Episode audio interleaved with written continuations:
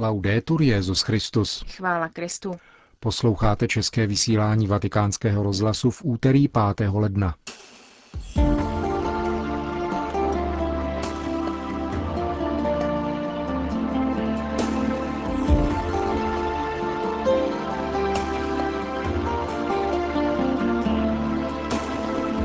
Maria, dono di Dio, piccola donna del cuore grande.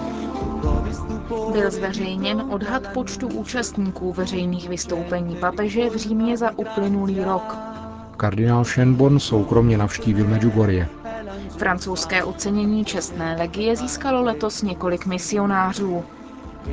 To a mnohé další uslyšíte v našem dnešním pořadu, ke kterému přejí příjemný poslech Markéta Šindelářová a Milan Glázer.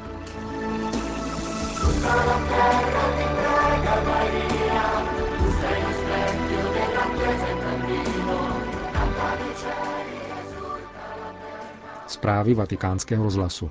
Vatikán. Prefektura papežského domu dnes zveřejnila svůj odhad počtu osob, které se účastnily na setkáních se svatým otcem v Římě. Jde o přibližná čísla, která se zakládají jak na počtech žádostí o vstupenky, tak odhadech účastníků jednotlivých událostí na nedělních vystoupeních Anděl Páně a velkých setkáních na náměstí a v bazilice svatého Petra.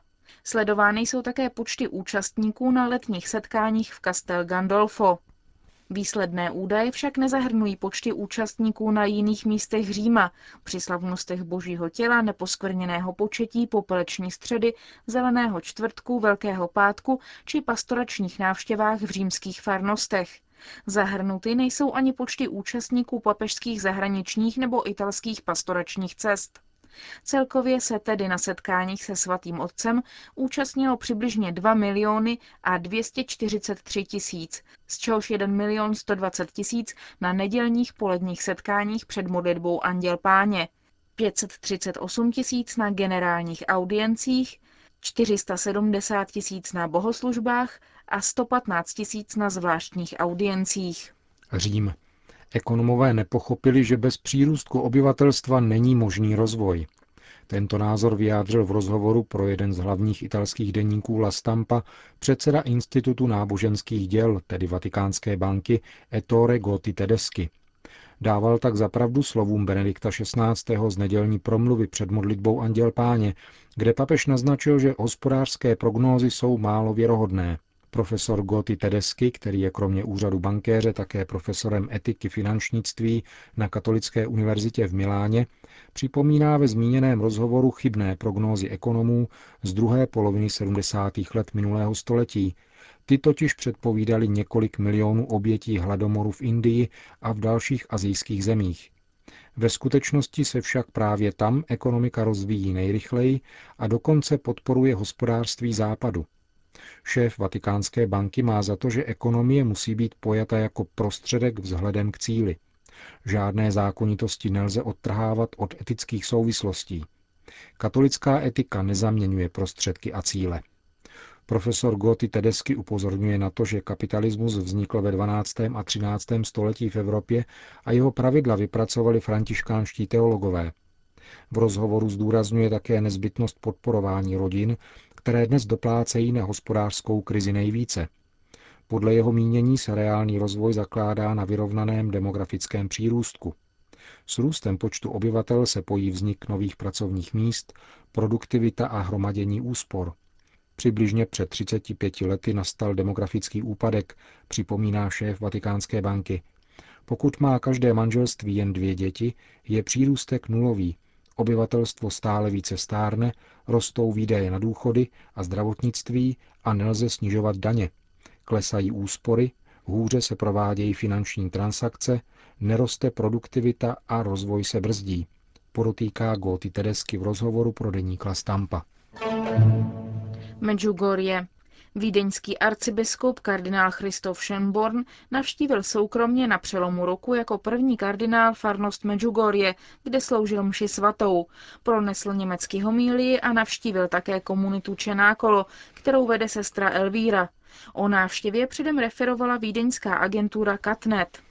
Postoj k fenoménu Medjugorje je od počátku záporný u obou místních biskupů, kteří se za posledních 30 let trvání zmíněného fenoménu vystřídali ve funkci biskupa diecéze Mostar Duvno, do níž Medjugorje patří. Nynější biskup Monsignor Radko Perič vydal 2. ledna tiskové prohlášení, v němž reaguje na sdělení médií, která přinesla zprávu o uskutečněné návštěvě kardinála Šenborna v Medjugorje včetně jeho mírně pozitivních výpovědí týkajících se autenticity údajných zjevení. Monsignor Perič ve svém prohlášení připomíná, že podle výsledků dřívějších šetření odborné biskupské komise se nejedná o zjevení či vidění nadpřirozené povahy. A píše, že návštěva kardinála Schönborna neznamená žádné uznání jejich autenticity. Zmiňuje rovněž některá fakta, která pokládá za důležitá v celé věci, jako například skutečnost, že sestra Elvíra nemá kanonicky potřebný souhlas k pobytu a činnosti v jeho diecézi, stejně jako bývalý tamnější duchovní Jozozovko a Tomislav Vlašič, kterého navíc apoštolský stolec na jeho vlastní žádost loni propustil z duchovenského stavu. Monsignor Perič v závěru svého velice obsáhlého prohlášení podotýká, že pokud by jinak nepopiratelně horlivý náboženský život věřících, jejich četné zpovědi a účast na bohoslužbách měly být důkazem autentičnosti zmíněných zjevení v Medjugorje, pak by bylo třeba tvrdit, že k podobným zjevením dochází takřka ve všech farnostech jeho diecéze. V souvislosti s fenoménem Medjugorje oznámil loni v létě sarajevský arcibiskup kardinál Vinko Pulič, který je předsedou biskupské konference Bosny, že apoštolský stolec ustanovil komisi, která má celou záležitost znovu proskoumat a vyslovit se k ní.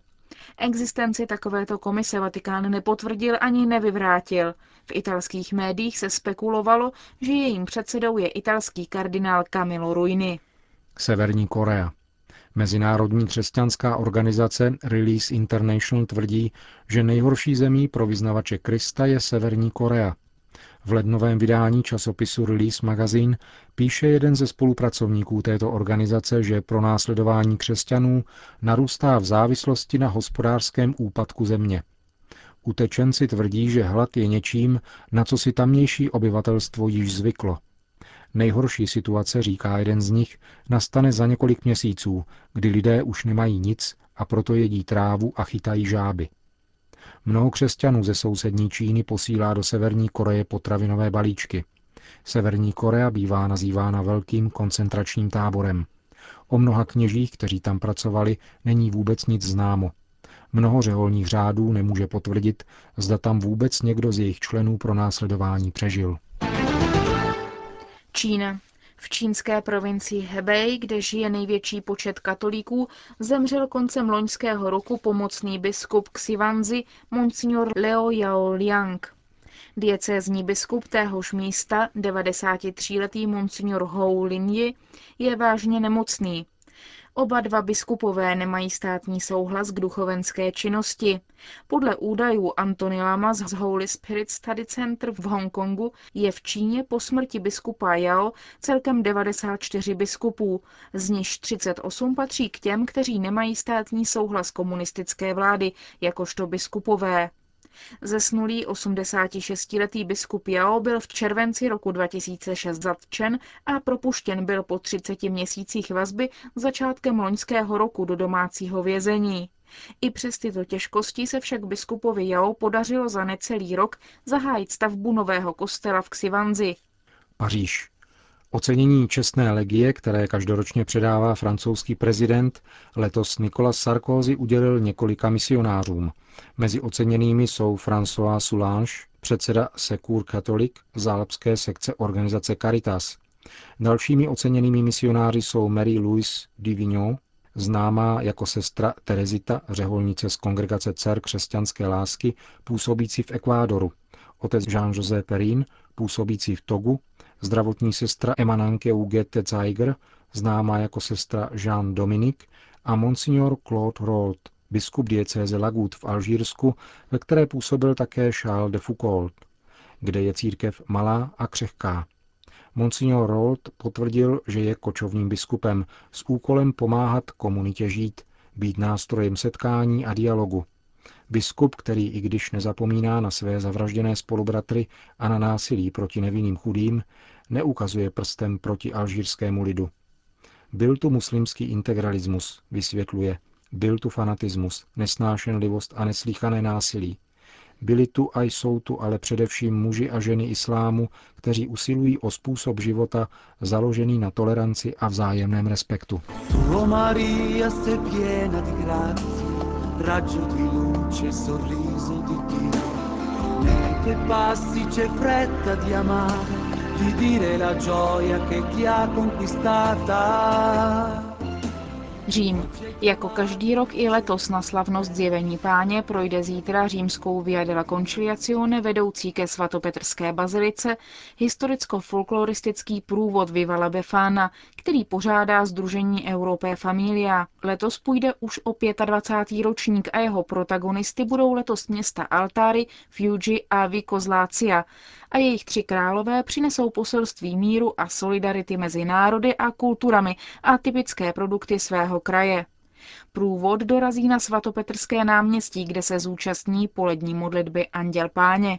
Po jejím skončení tři králové přijdou, jak je už tradicí do papežského domu, předat své symbolické dary Benediktu XVI. Hovoří Sergio Balestrini, předseda pořádající organizace.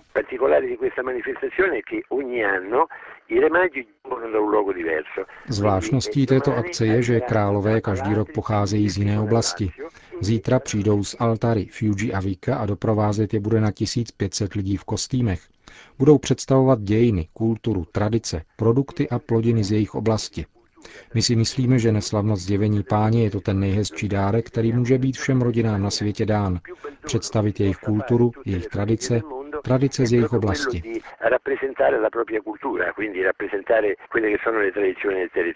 Co pro rodiny a združení rodin znamená svátek zjevení páně?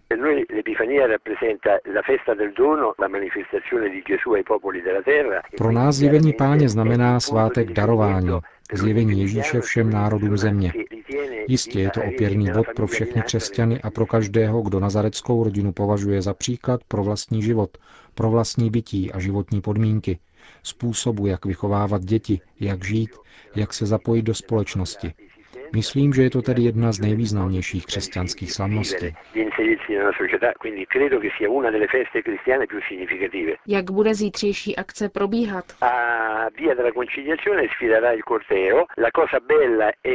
Průvod půjde po Via della Conciliazione, jednou z pěkných věcí, které tu budou ještě předtím, než průvod dorazí na svatopetrské náměstí, je přivítání starostů a rodin z jiných oblastí primátorem Říma a předsedou městské rady.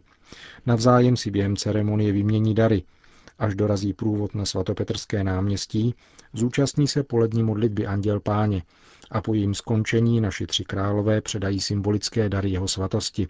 Bronzový basrelief ukřižovaného, protože ho považujeme za opěrný bod celého vesmíru. Ve všech směrech a pro všechny kultury. Pak také paramenta pro sloužení vše svaté a láhev přátelství, která má podnítit mír, solidaritu a bratrství mezi národy. A třetím darem je bronzový basrelief obohacený o kameny a připevněný na olivové dřevo. Dílo je inspirované encyklikou Caritas in Veritate, jejíž sociální obsah pro nás představuje opravdové morální a občanské osvěžení. Ve středu tohoto basreliefu je zobrazen Kristus, který vede lid k prameni pravdy. Tímto způsobem chceme svatému Otci svědčit o tom, že nasloucháme a následujeme jeho příkladu během roku a sjednocujeme se s přikázáními církve.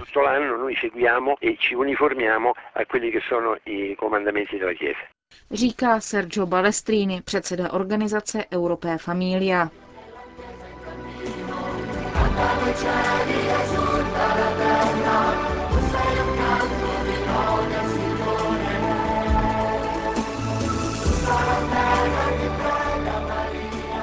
Končíme české vysílání vatikánského rozhlasu. Chvála Kristu. Laudetur Jezus Christus.